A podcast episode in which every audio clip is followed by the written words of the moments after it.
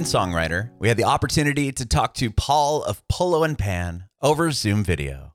Paul talked to us about where he grew up and how he got into music. He has this fascinating story about how there's a photograph of both of his grandparents on each side of his family. There's a picture of his grandfather on his dad's side of the family with his dad when he was one, and his grandmother on his mom's side of the family pregnant with his mom. And then obviously 20 some years later they meet and they ended up having having Paul. He tells us how he got into music. He actually went to school for business. He had a job at Microsoft and uh, DJing and electronic music has always been a passion of his since he was about 17, 18 years old when he got his first computer and started writing electronic music. He tells us how he kind of got in the door at some of these clubs that he was able to DJ early on, how him and his friends rented this massive industrial like building and they built apartments in there and they used to hold these huge parties these 36 hour raves and, and techno parties. So there's this crazy stories there um, how he met alex the other half of and pan and how this project really started. He also talked to us about playing CRSSD festival in san diego their set at coachella in 2019 and how they kind of needed this downtime over the past year and a half to really put together this new record that just came out which is called cyclorama you can watch our interview with Paul of Polo and Pan on our YouTube channel and Facebook page at Bringing It Backwards. It'd be incredible if you subscribe to our YouTube channel and, of course, like us on Facebook. Follow us on Instagram, Twitter, and TikTok at Bringing Back Pod. We'd appreciate your support if you follow and subscribe to our podcast wherever you listen to podcasts. We're Bringing It Backwards with Polo and Pan.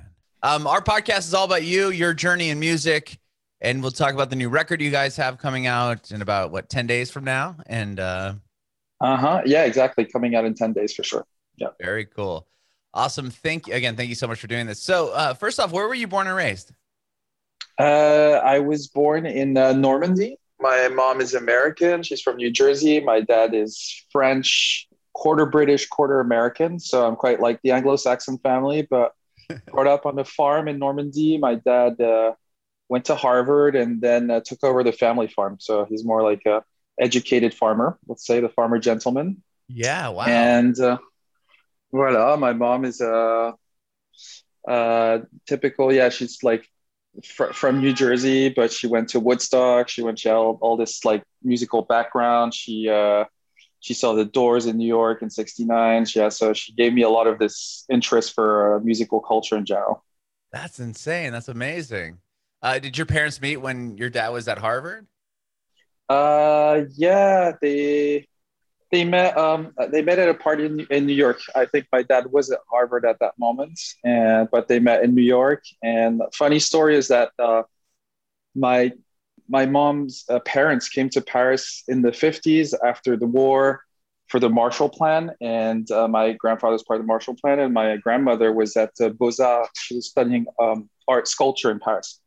Oh, wow. And back then they met the, my family, my French family, and they were invited to the country house of my family. And there's a picture of my grandfather with my dad that's one years old, and my gra- American grandmother with my she's pregnant. So they met. They met like at that moment. Wow. My, and then 23 years later, they met in New York.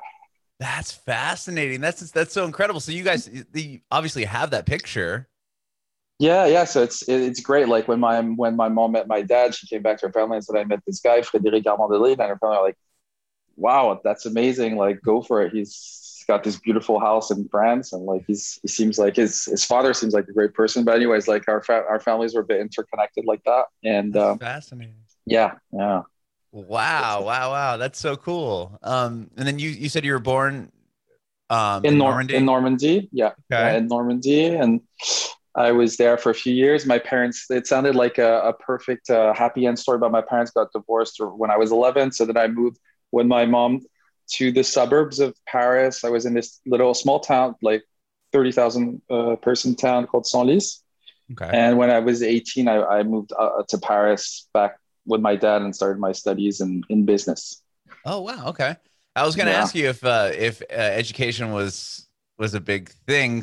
I mean, considering your dad went to Harvard, I don't know if they pushed that. Uh, yeah, I mean, there's a lot of academic pressure. My my sister is a bit of an overachiever. She speaks nine languages, works for Google, and like you know, she went oh straight.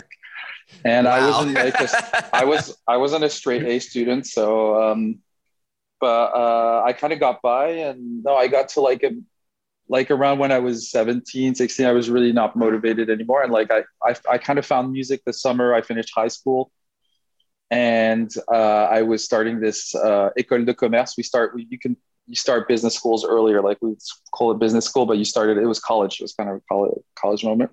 Mm-hmm. And uh, I listened to Moon Safari that summer. I was smoking my my first joints and like kind of like all glued together. I was like, shit, sure. this is amazing. Like, how do they do this music? Like, how can I, you know, I got really interested and fascinated by it.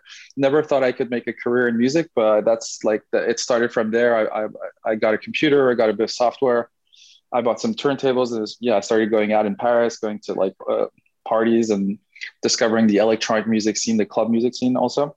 Mm-hmm. And uh, yeah, really, uh, music became my whole life. Wow. And music and, and weed, and weed, of course. quite intertwined. Not so much anymore, but and I never thought like the music would survive the weed. I really thought they were completely gelled together, but actually, yeah, now like I don't I don't need them. I I write I write sober all the time, and like you know I like I can enjoy a little a, a little something once in a while when I'm partying, but it's not part of my my uh, my process. That's amazing. Um, well, prior to to getting the software and a computer and, and really focusing on electronic music, were you ever in piano lessons, or did your did you do anything uh, else musically yeah. prior to that? My, so my dad is a great guitarist and he can play Bach and he can play like he's a really amazing guitarist. So was my wow. grandfather. So I uh, and he spent some time in Brazil. He can play some really nice South American music and stuff. But anyways, I I did I did some when I was seven. First, we did some I did some uh, solfège, just like the I never played the instrument for some reason. The teacher was like, he has to do one year of education, like learning the theory before he plays an instrument, which is really weird. And so I did one year of solfège and then I think I quit. I got tired of it. but then when I was 13, I did one year or two of classical guitar, which I'm glad I, I'm really glad I, glad I did. I never got that good back then, but and I still am not a great guitarist, but just yesterday I was still deciphering some bossa nova, and I'm still working on my guitar, and I enjoy it. And and now um, I'm I'm self-educated myself over the past five years at piano. Okay. And I think the the bit of theory I got, like now I really like I study theory a lot, and now it's I'm I'm working on my instruments right now. Like my goal is to be able to just like jam away, you know, like by the time I'm 60 and actually do do do some real music at some point. well, I'm sure that kind of comes into play with your even with your music now, right? Would do you use any of that theory when you're when you're writing songs now? Yeah, for sure. Yeah, yeah. No, I use a lot of the theory. I played on Canopée. I, uh, that's the, one of the first time I grabbed my guitar and like recorded something that that guitar riff, that bossa nova riff. Oh, so really? That, that was an important. Yeah, that's an an important. It's like the only riff. Like I can't play ten thousand things, but that I could play well. I kind of nailed that groove down. Uh-huh. So um, so I use that, and yeah, I've recorded a bit of quite a bit of guitar and on pen, but I'm not. I wouldn't. Perf- I don't perform live with my guitar that much, just because it's not relevant. It's only a few songs in the in the show, and I'm not. I can't nail it every time. You know, I'm not that kind of guitarist who's really like you know working on his instrument at that level. But um, I'd love to do an unplugged session for Polo and Pan one day and like really just play more instruments. That'd be really cool. Yeah, I was watching your live sets from like a CRSSD Festival. I'm from San Diego, so I watched okay. your set from CRSSD, which is so dope. Yeah, and a little bit of, and a little bit of your Coachella fest, uh, your Coachella set um, as well. And I was thinking like if you threw guitar and it might be a little. you're like, okay, hang on, let me go grab this guitar for like two songs yeah, and put it. You know, it doesn't really. exactly, like some some bands can do it, but we're the way we configured our live show, it's not about music musicianship. It is about performance. Sometimes yeah. perform some stuff, but it's not like wow, they're like they got these amazing solos. No, it's like wow, they have a great show. They have the, the mm-hmm. energy is there. It's oh, about oh, yeah. fun and communication, and it's engaging. And we that's exactly what we try to. We don't try to play every part. We just try to play specific parts where people can understand. Because when, when you have all these like MIDI controls and stuff, a lot of the time people don't even know what you're doing. You know, like mm-hmm. they're tweaking buttons and like So we try to make it very simple and digestible and like uh, relatable for the for the audience. Yeah, I love that that you said uh, engaging because I that's exactly what I felt when I was watching your show. Because I mean, sometimes in electronic music, like you said, it, people don't really know what's going on. They might think, oh, mm-hmm. he's just pushing some buttons, but no, there's really like you're orchestrating everything that's happening but the way that you have the mic and you're up there talking and you're really engaging the crowd. I, I exactly, exactly. Yeah, yeah, no, it's really, uh, well, I, I owe a lot to Alex for that because Alex is the extrovert in the band and he's the crowd pleaser. He's really connected to the crowd and I'm, I'm a little more internal and I'm pursuing like personal goals sometimes with music. And this show, a lot of the direction comes from him. And uh, this is like we're we're smart in the way that we we let each other lead when we're we feel naturally the other one has something to to give. And um, yeah, he said he said like really this is not about you. Let's just do something easy. We're not going to ch- uh, don't over challenge yourself. We're not like the best musicians in the world, so let's just make this fun for the audience, and then we can build on that and become better musicians. Mm-hmm. And yeah. uh, we've been adding more and more stuff in the show. The show, like at the end, by the end of the tour, was becoming yeah, we're playing more and more parts, but um, it's always the, the reference, the point of reference is the is the audience, and it's got to be about them. And uh, yeah, there's so many ways with electronic music to bring a show, like to perform the music. Uh, uh, picking them as the the point of reference instead of us is, a, is was I thought was a smart, wise decision. Like good angle. Mm-hmm. No, definitely, definitely. Um, I want to go back to when you got this computer and and uh, started making music. You said you're, I mean, that's you started a little bit late. If if you're in college, uh-huh. kind of in the beginning of college, uh, once like how did you even start like you get the computer and the program you, was it all self-taught like how did you learn to program uh, beats and it's a software uh, that some of your audience might know called eJay like sounds very 2000 uh-huh. and uh, so it was a it was a sample it was a software it had like a sequencer but it was loaded with samples so you just like you had beats and bass lines and this and that and so I used just like all the preset samples to make kind of house music tracks, like or something, you know, like 120 BPM. Mm-hmm. And then they had a sample pack. So I started buying sample packs. And for maybe three or four years, I didn't record anything. I didn't produce anything. I was just messing around with samples, smoking, uh, like smoking. Mm-hmm. But I remember my best friend back then, Olivier, who um, we were really passionate about air and like he was big into classical music too. And I thought I might do like I wanted to create something with him but yeah, on one of our first songs, we actually did record. He played the clarinet, so we recorded the, the clarinet, and we made this pretty cool song. Like in the, we are trying to emulate some of Moon Safari, some stuff like that. Really didn't uh, quite hit the spot, but um, so yeah, yeah, no, no, there was there was already a bit of recording, but then I kind of put that aside and like was doing samples for two years after that, and mm-hmm. uh, it took a long time until I actually started really, yeah, actually like I, it's it's also the the way I saw it, I was I was entertaining myself. I was having fun. I was still like very adolescent in my energy, and it was it was I wasn't projecting myself as this being anything more than just me having a great time. Mm-hmm. And it was very personal and like for my friends, and like they they would enjoy the beats and so on. But I never thought of marketing it, selling it. I never thought I could make a living out of it. I wasn't even I wasn't DJing back then for money, so it was very yeah, it was just me like but creating a universe already like the i did like 800 songs maybe you know like uh, like of, that like there's so much production i mix albums together wow. but it was for it was just you know like a, I had so uh, i was super productive but it was also mm-hmm. pretty easy just like you know taking samples together mm-hmm. but it was all for yourself when did you start sharing that aside from with your friends like when did you like attempt to, to you know start performing your own songs as far as like a in a party setting uh, I never performed those songs, and I started performing more as a DJ. Let me try to figure it out because I remember writing those CDs and like handing them out to a couple DJs. I back then I really like uh, Hotel Costes. I don't know if you know those compilations, Hotel Costes from Stéphane Pompougnac, but it's a it's a hotel in Paris that released that released these uh these lounge compilations, which were oh, actually cool. really really good. There's there were some really bad ones but they kind of set the tone for that. And so I went to Hotel Costes and I pushed the door and I met the DJs there and I started, I was playing all vinyl there, there. Mm-hmm. And I started playing vinyl and yeah, it's, this is a pretty foggy moment of my life because I was just like smoking all the time. I have to try to remember the moment where I actually started DJing and making money was probably much much further down the down the way. Mm-hmm. It's more. This is like 2000 to 2005. Until I graduated, I was just kind of messing around, but always just listening to music and doing music, Mm-hmm.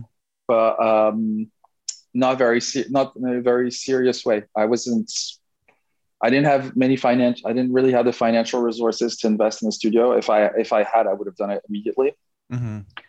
and I was working. Oh, okay, yeah, I was working summers in a summer camp in the U.S. in New Hampshire, Okay.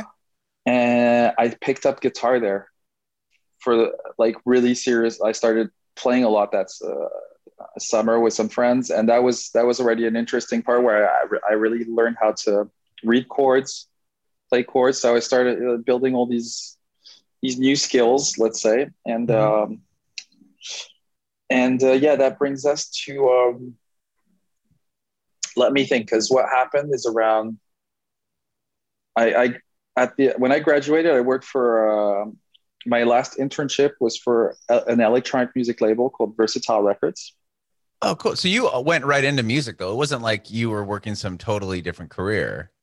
Uh, the the brother, the big brother, my my girlfriend back then worked for Versatile Records, and he was an intern there. And he said like you should take this internship. He was a DJ too, Okay. and and so but also a bedroom dj and anyways i did that that was a really interesting experience uh, kind of meeting people from the from the scene and also seeing what it is actually to uh, this versatile is a real legit label.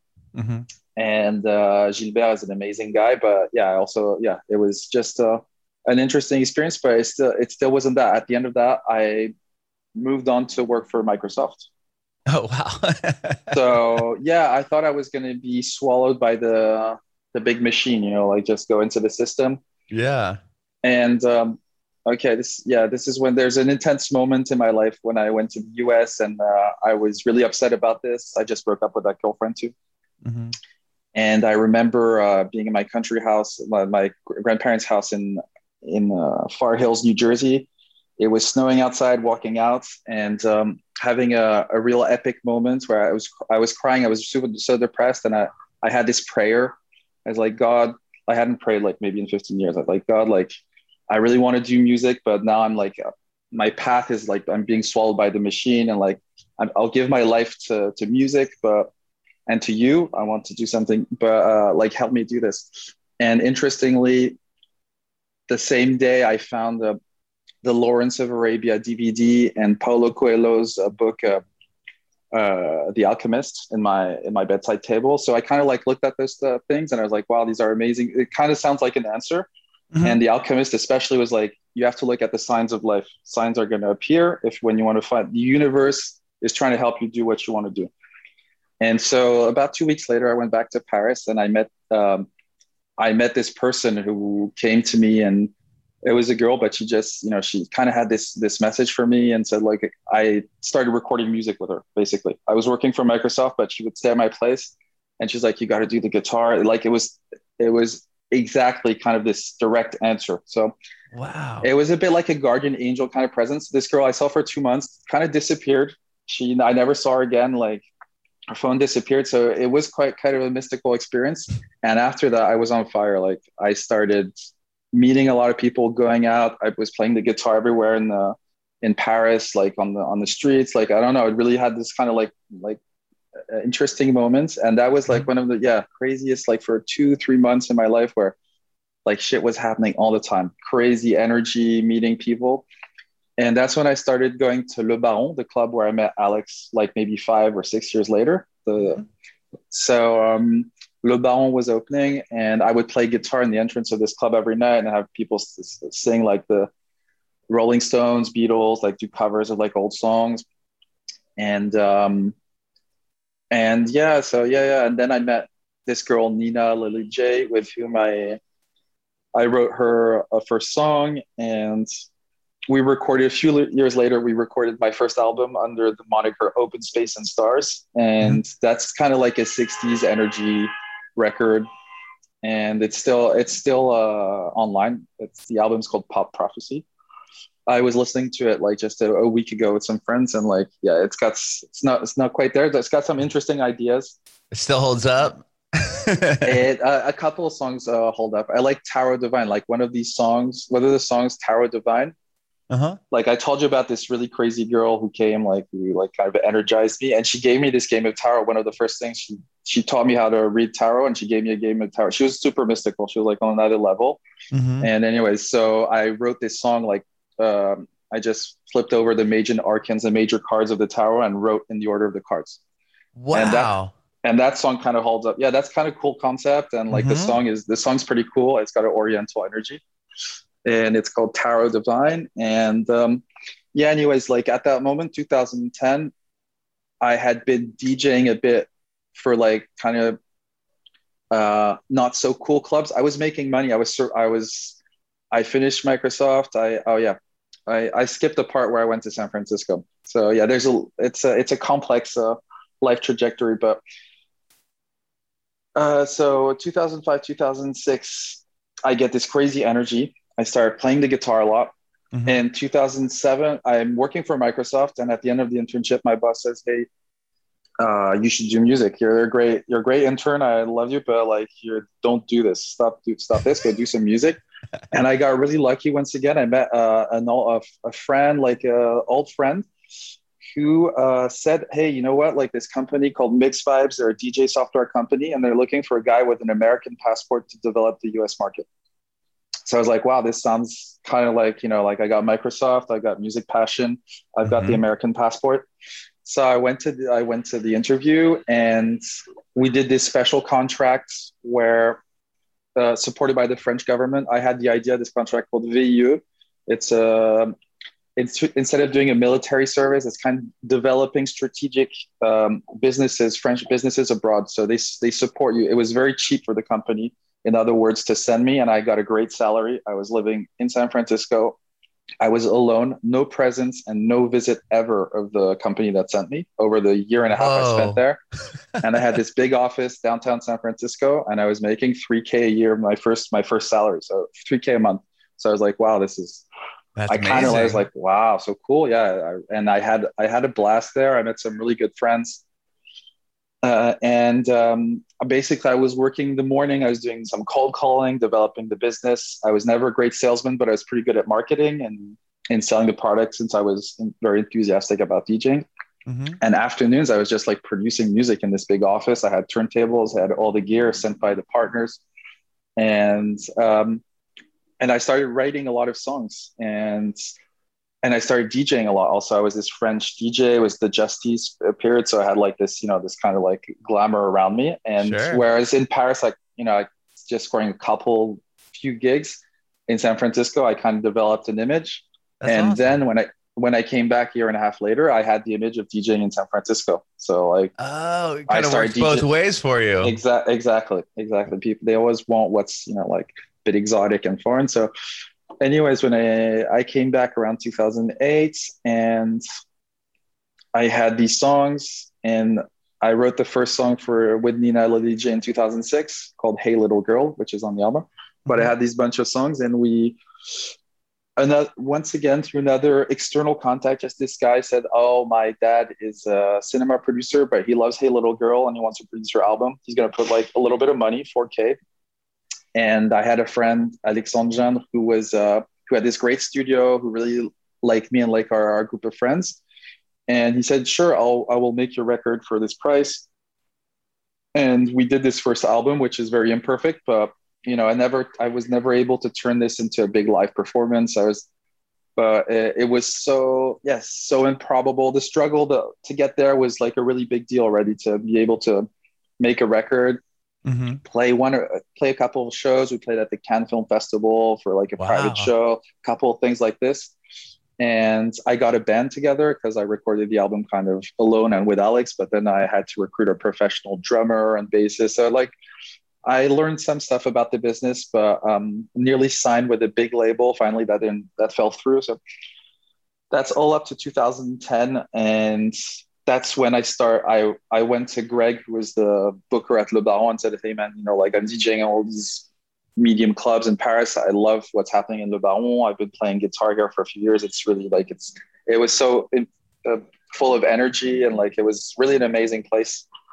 And um, and so he said, "Yeah, sure. I'll I'll give it. You know, he he I'll give you a shot." And I had the first DJ set, I did a few more, and then I became a resident at Le Baron. Mm-hmm. And um, yeah, that was I guess a really big deal. A really, Yeah. a really big deal since uh, that was 2010, and I met Alex two years later. And um, I must say, at that time, 2010. So this is also the moment where I left Paris and I moved in to a factory outside of uh, Paris in the in the north with some friends. We took over an industrial warehouse and with my friend, and we moved into this 40,000 square uh, feet space, which was which was industrial. And we made apartments. We like brought like like giant bathtubs and like drapes and like made some really like amazing kind of we were yeah we it was it was crazy there was a lot of lot of energy my friend anatol is very he's british he's very young but he he's a very uh romantic and crazy soul. And like you know he Mhm. bought this big white limousine for 2000 euros that he found from a guy and fixed the limousine. So we had a limo and like you know it's like crazy crazy lifestyle. And um, yeah no and we started throwing parties there. We would have like every two weeks 3000 people come and throw the biggest techno parties and make Oh a shitload of cash to, Yeah. to, to fuel the space I was gonna ask. Until- you had to have parties there. That was, that was when you said you had a four thousand, or you said four thousand. 3000 was the max we had but it was like 2000 to 3000 and When you got it, it that was par- space, I'm like, you gotta have be having some parties there. and it was a party that started uh, like Saturday night, uh, Saturday night, and finished Monday morning. Sometimes, like they had these tech, like it was La Concrète. It was a moment where techno was blowing up. Like after Uh-huh. being down for ten or fifteen years, it was blowing up, and there was uh, this team called La Concrète. We, partnered with us, and they would have like yeah, these thirty-six hour parties. So oh it took a little. God. It did take a little toll on us because it's quite, un, you know, like unsettling to have a 36 hour party at your place every every other week. But, uh, yeah, but yeah, so there was some, you know, always some good stuff, but it's also, you know, it's it was a dangerous lifestyle. You know, like you have no boundaries, Mhm. all the temptations. You have big apartments above a party where there's like three thousand people, and they want to go after party and like you know, whatever. So we, uh, but yeah, that's at that moment I met Alex. I remember Alex and I go. We were watching Ben Klock play in the warehouse. Uh, who's like he's a massive DJ from where from uh, Berghain from from Berlin Mhm. and just killing it, killing it. But at 2 p.m. at like broad daylight outside, and it's just a fucking banging techno party that's been going on already for like 20 hours. Yeah. And, uh, We're like, yes, like it was, it was so good. It was right, right as we were starting to record the like during the Liberta. stuff. So yeah, it's it's it's hard. Like one day maybe I'll, I'll sit down and try to try to write it because there's a lot of layers to all this this build up, and it you know it's yeah. it's uh yeah yeah That's I guess it's just like story. The energy the energy and the the passion just you know made me like keep on looking and looking until i found something that that, that came together and worked. And i just i just really wanted it. And uh, when i met alex i was already um, 32 and we started project when i was 33 so you know uh, by that time my parents were already like hey like uh, what uh, what the fuck is up what are you what what are you doing and uh, You're like throwing 36 hour And- parties. What do you think I'm doing? yeah i was i wasn't really i wasn't really sure myself i had some um yeah there were some ups and downs but i i say since since the since we started Polo and Pan it's really be a professional like up and it's been quite linear but it's just you know it's been going in great direction and it's uh, i'm glad i have all this experience before it you know great i'm grateful for it. And you know you i didn't get it for free. I didn't get it too young. I have the experience. I respect what you know like all the energy. And so yeah we're very respectful of what we have. Alex also did a lot of stuff before. Mhm. and uh, yeah building a duo a lot of duos. I know like have a hard have a they can have a hard time especially after we've passed the seven year gap and now we're into our eighth year and uh, you got those these milestones the three years the seven years and a couple and so on and um, we're do we're doing fine like we we've evolved and we have our, our we are different also but we have uh this great relationship and this great project that's uh, that's kind of bigger than us, and we respect that. Yeah, I was curious because I mean, you both had a fan base, right? So was it putting it together? Did people were people must have been aware that you guys were together? Did that kind of create a little bit of buzz as well? We didn't have that much of a fan base. We had a following, but my following was my friends.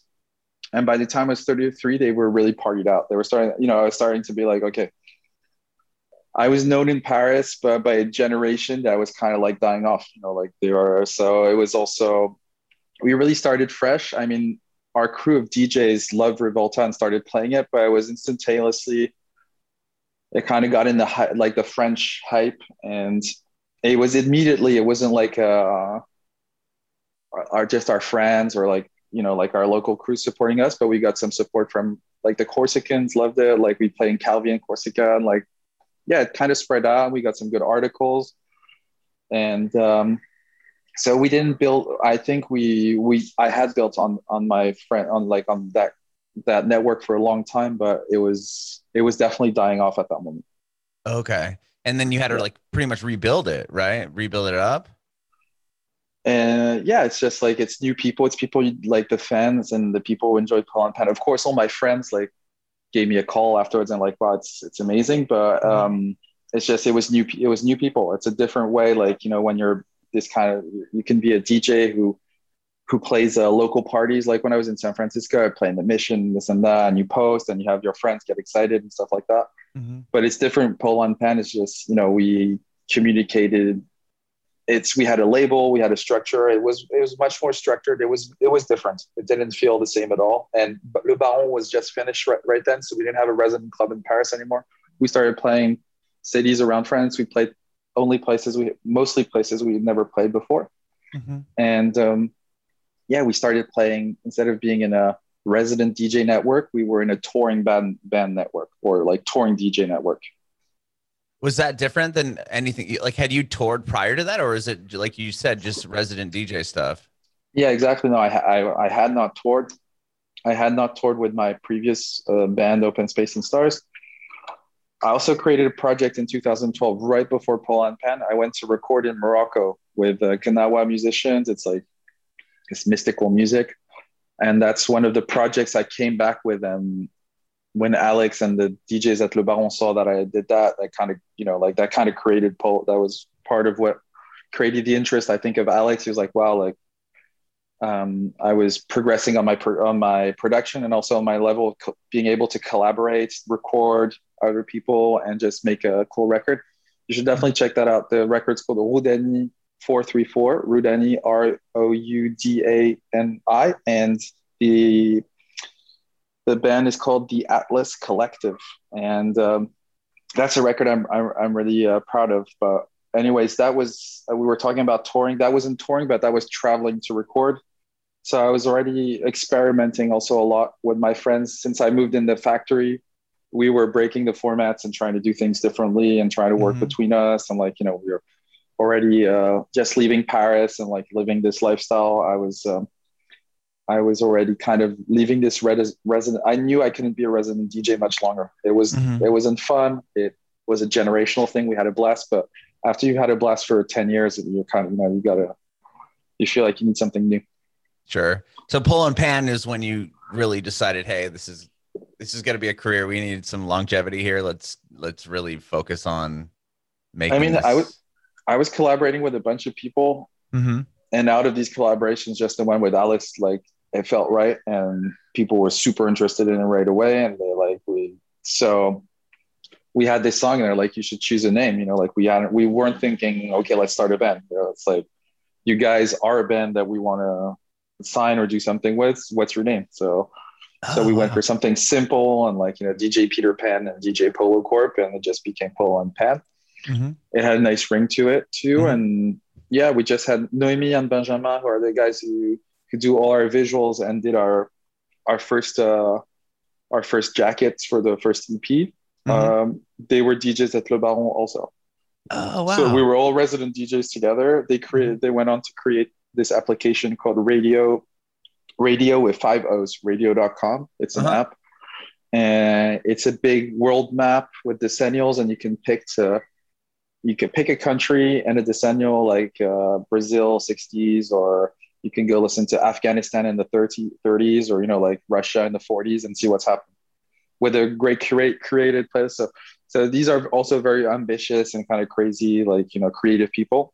Uh-huh. And um, yeah, we had the the the team. The team was kind of there, was building itself up from all the previous work, and kind of like things came to fruition. Like it was all ripe, and then like things, uh, yeah, just started working, and Polo Pan was ready to to activate. Yeah. Wow. That's cool. What an incredible app. That's fascinating to find out what what what music was happening in all around the world in certain Yeah. time periods. Oh my god. Yeah. So Rivolta, our first song, is a it's a sample from uh, Italian 40s from Italy, and um, and we were class. Alex was working is a partner in Radiooooo, and he was classifying a lot of music, and he brought a few samples. Like I like this song, I like this song. I was like, okay, oh, I like this. Let's sample it, and that's how we started Rivolta. So it's all intertwined.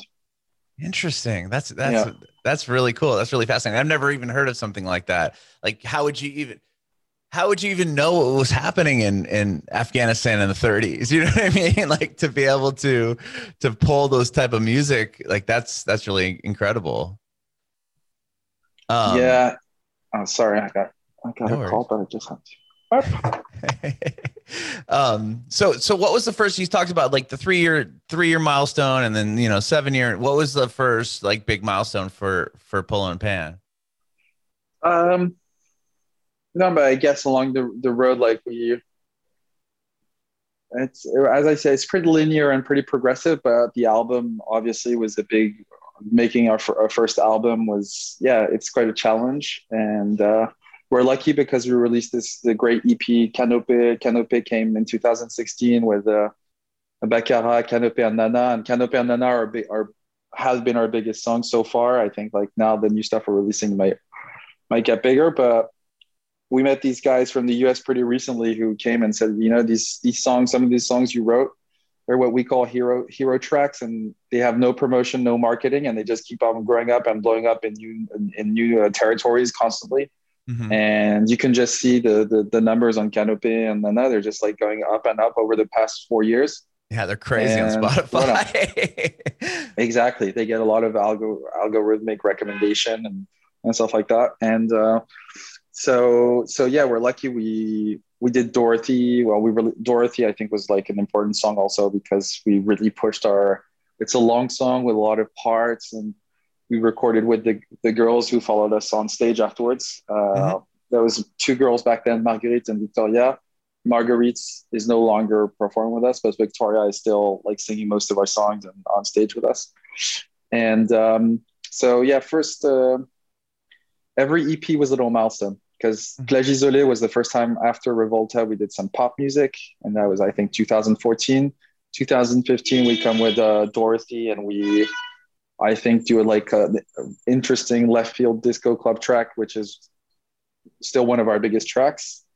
And then after that, Canopée and, and Nana were really defining for us in uh, really pr- pursuing. Yeah, we were, we were listening to a lot of Exotica back then, and like our love of Brazil also transpires really in, in that record. And I think a lot of people related to that. Canopée is also a song about nature, the love of nature, and that's a very universal theme and with a kind of fresh angle on it. And for the French audience, for sure, they understood the lyrics and they really related to to the song on that level Mhm. and um and yeah we you know like it was a build up that was 2016 2017 we released Caravelle and we start doing our first live performances and we're with this tour uh, tour manager uh, this um this touring company called super which is like a french kind of indie indie project um uh tour manager. And um yeah it was we built right away we built our live show. We we sucked. We were terrible but we you know the visuals everything it was it was it was kind of hit and miss in the beginning because we had no idea what we were doing. And we didn't have like these bigger than lives personalities also or but um yeah shortly but like slowly but surely we kind of we kind of uh, navigated through that. And in 2018 we re-edited the album. We added a few songs and universal music uh, under the label Caroline and started di- distributing us. Uh-huh. So we still had our label, but we were distributed by Universal, and that really opened Oh, I guess- sure. the record. Like they opened some, activated some marketing on other territories, and and so that was preparing our tour in the U.S. in 2019, where um, kind of the idea, and we were already developing a bit the U.S. with Super. We did these tours where we were doing very small venues. We were carrying our gear. We're like kind of like really grinding Mhm. but uh, we knew we had to do that, especially in the U.S. because it's uh, it's a hard market to crack for a French band. I was gonna say, especially since you sing a lot of your songs in French, like to to be able to achieve like Coachella or you know even the CRSSD Festival, the amount of people you're playing to. I I know uh, Americans don't take uh, to it. They're like you said, they're a hard audience to capture, especially if you're not singing in, in English a lot of the Uh-huh. time. Yeah, I think a lot of the music like we make to we we consider uh, singing as sound like like Brazilian just sounds good. Mhm. I think Nana a lot of the songs have Brazilian.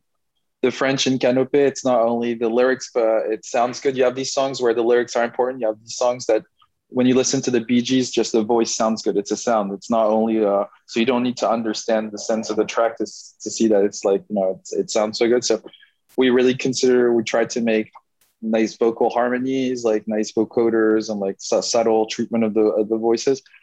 And at the end of the day, there's not that many. Like Canopée is one of our big songs in French, but other than that, there is no big song in French. We, we had Cœur Croisé in song, but we don't play it on stage Mhm. and I don't think it feels really like uh there's quite an international span. Like the the album goes, you know, a lot of countries. It has Bakara, which is in Africa. It has Kirghiz, which is more like Eastern Europe. Mhm. So like, I think a lot of international audiences can relate. But indeed, the Amer- the American audience is a hard one to capture for an electronic music band. They're more like hip hop and soul and folk, and they have this old, you know, this grassroots culture, different culture from the Europeans in terms of music they consume but uh, I think we're right at the junction of you know they also like Daft Punk and you know they're interested they like the Frenchies they like Justice and so on so um, yeah we we're we're lucky we're blessed the music just kind of like you know captured the audience and it built up we did a great Coachella performance I think Mhm. the show is as you see is engaging and in that way it's quite American it's a performance more it's like you know it's a poor so people were really dancing. I thought compared to other shows I saw that were more static, we're really you know getting people bouncing around and on Jack Yeah. and like you know like dancing for for real. Mhm. And so um, yeah, that's that was um, an important. Um, uh, not sure where I lost my track, but Oh yeah, no. the I- US. yeah, you answered the question. Um, I'm. I mean, obviously, this the whole virus and and and COVID took a you know huge toll on everybody, but you guys are really really building up, especially in the U.S. market. I mean, to play Coachella in 2019, that's huge. And then Mm-hmm. I did see that you you were supposed to play like I, I read that you're supposed to play like Hollywood Bowl in Los Angeles, Yeah. which was massive, and all the really shows got yeah get canceled. Like t- where were you guys at when when that all hit? And like obviously it affected you directly but did that put like were you able to write this new record during the span of last year and a half? Like where were you when coronavirus hit and how'd that affect the new the new album? Yeah, I think um, it was well for sure. Like Hollywood Bowl was like a real dream come true. Like it's like the next really big thing is going to be our biggest show ever. Mhm. Hopefully, we can, re- you know, that'll happen to us next year. But I think, it, um, to be honest, we toured for three years. We worked really hard, and we were quite burnt out after the all the tours and the American tour. And we were supposed to release a record and then do all these summer shows. And I can't imagine how we could have like finished the album correctly and integrated it into this new live shows, you know, that we were going to perform. Like it would have just been untenable. And you need to take, you know, like it, you need a humane kind of rhythm. You need to like work really hard after a tour. You need to kind of like stop, stop for a bit. And then, Mhm. so that's what happened. It was, uh, we kind of got lucky on our timing because we really had this time to do the album. It still felt like, you know, we're still under a lot of pressure to finish on time. We had all these songs we started, we started maybe 30 songs during during the past years. And then like so we were picking and choosing among them and trying to like pick the ones to to finish and release. But so what we did is we released the an, EP, an EP, like the three three tracks, Mhm. and we released also uh, the mixtape with a lot of our edits, like a lot of our unreleased material came out into Home Sweet Home, and we thought, okay, this is like this is kind of like a mini album, like it's not chopped up, you can't listen to it on, but for fans, for the people who lo- love it the most, they can hear a lot of like unreleased material from Polo and Pan on the, on the mixtape. That's amazing. And then the new And- record coming out in 10 days. Tell me about that. Uh, well, yeah, no, no, we're excited. We're excited. Like the two sing, two first singles are really picking up nicely, and the album, so Cyclorama, is uh, about the grand narrative is life cycles. We like to, you know, like tell stories a bit about our our records. As Caravelle was like more like a trip through space, and this is more like a not not a trip, but like questioning different moments in life. There's a the first song is a birth song for the Alex's son, and we have a requiem, and we have some transcendent songs, and we have some childhood songs, and like, and uh, yeah, we're also like kind of in the middle of our of our lives. We had this moment with COVID where we could pull back and you know kind of like consider everything we've done up to here, and um, yeah, just think about life a bit. And um, this record of course we're trying not to be prisoner of, of concepts it's about music first thing and like a lot of songs uh, are we didn't make it like we didn't try to make it in order specific order saying okay there's the birth and like death is going to be the last song or whatever Oh, we okay. try to make it a nice musical experience but um um yeah it's a record we just we poured a lot of energy into it and uh so much that like you know just like two months ago when it's finished i you know i can't really listen to it and enjoy it anymore. I was like you know i didn't i didn't know. You're confused. When you listen to a song like 150 hours you don't you know it gives you nothing anymore. You can, or, or you just hear details that frustrate you and so on. So uh, I haven't been listening to it, and I'm just listening to the singles as they come out and seeing the reaction of people, and that's been super gratifying. Now we're uh, we're excited. To, we're gonna have a, a summer where we're just gonna be DJing and um, moving back into preparing our live show as of September, and Mhm. we announced the tour now, so we'll be touring. We'll start with the U.S. in December. Yeah, exciting. And, and that's cool. I guess the pandemic was good to take this year off, and it's uh, for us and for the for the quality of the music. I think was was a great great thing. I hope we can do it again. We can say, okay, like let's actually take this time and not not um, try to overdo it. You know, you need to take a break once in a while. Sure, sure. And I, I did see your tour dates. I mean, for you, I lived in San Francisco for a, a number of years working on the radio there. Um, and I saw your, you guys were playing Bill Graham Civic. That must be a pretty cool moment. That would probably be a huge show for you. Did, have you ever played there before?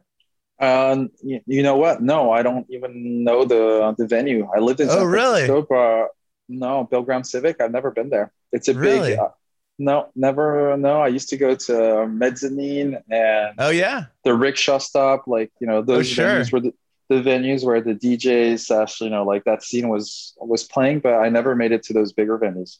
So you must It's know really. my, It's the.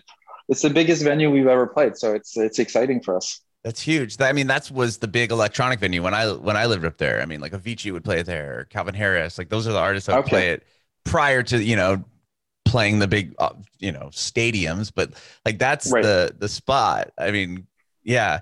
Oh, that's cool that you played rickshaw stop. So I'm I'm sure you know my friend Aaron Axelson. Oh yeah, yeah.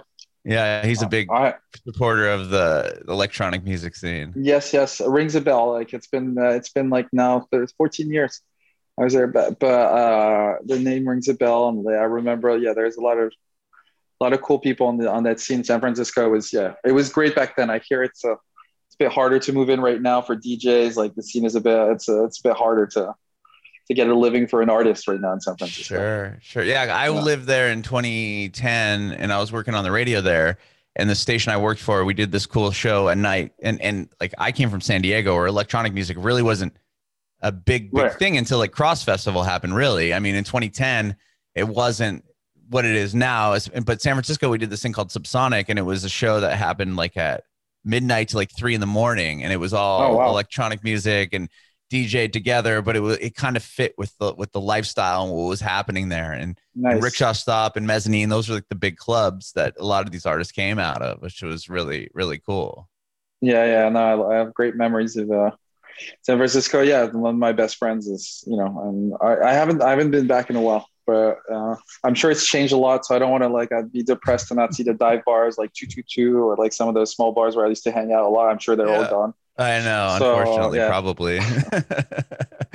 well, yeah. Well, and thank you so much for for doing this. This has been amazing. I really appreciate you taking time to, You're very to welcome. chat I hope me. it wasn't. Uh, I hope it wasn't too confusing. My you No. guys seemed a bit confused. Like I was confusing myself, but I've never done the mental process of going through these moments, and uh, I feel like yeah, it's it's an interesting story, but like there's so many bifurcations. A lot of people I didn't mention, and yeah, there was a lot of a lot of things. I, I guess the, the thing the thing you can get out of this is you got to grind real hard when you have a passion. And some people get overnight success, and some for some people it takes a long time. But when you put in the the time and you have the passion, things can come together. And all that time that feels you feel maybe it was you're losing your time. No, it's all time where you're ripening and you're maturing and you're getting the experience that will one day come out in your music. Yeah, that well, that's kind of the answer to my last question. I was going to ask you uh, before I let you go is if you had any advice for aspiring artists.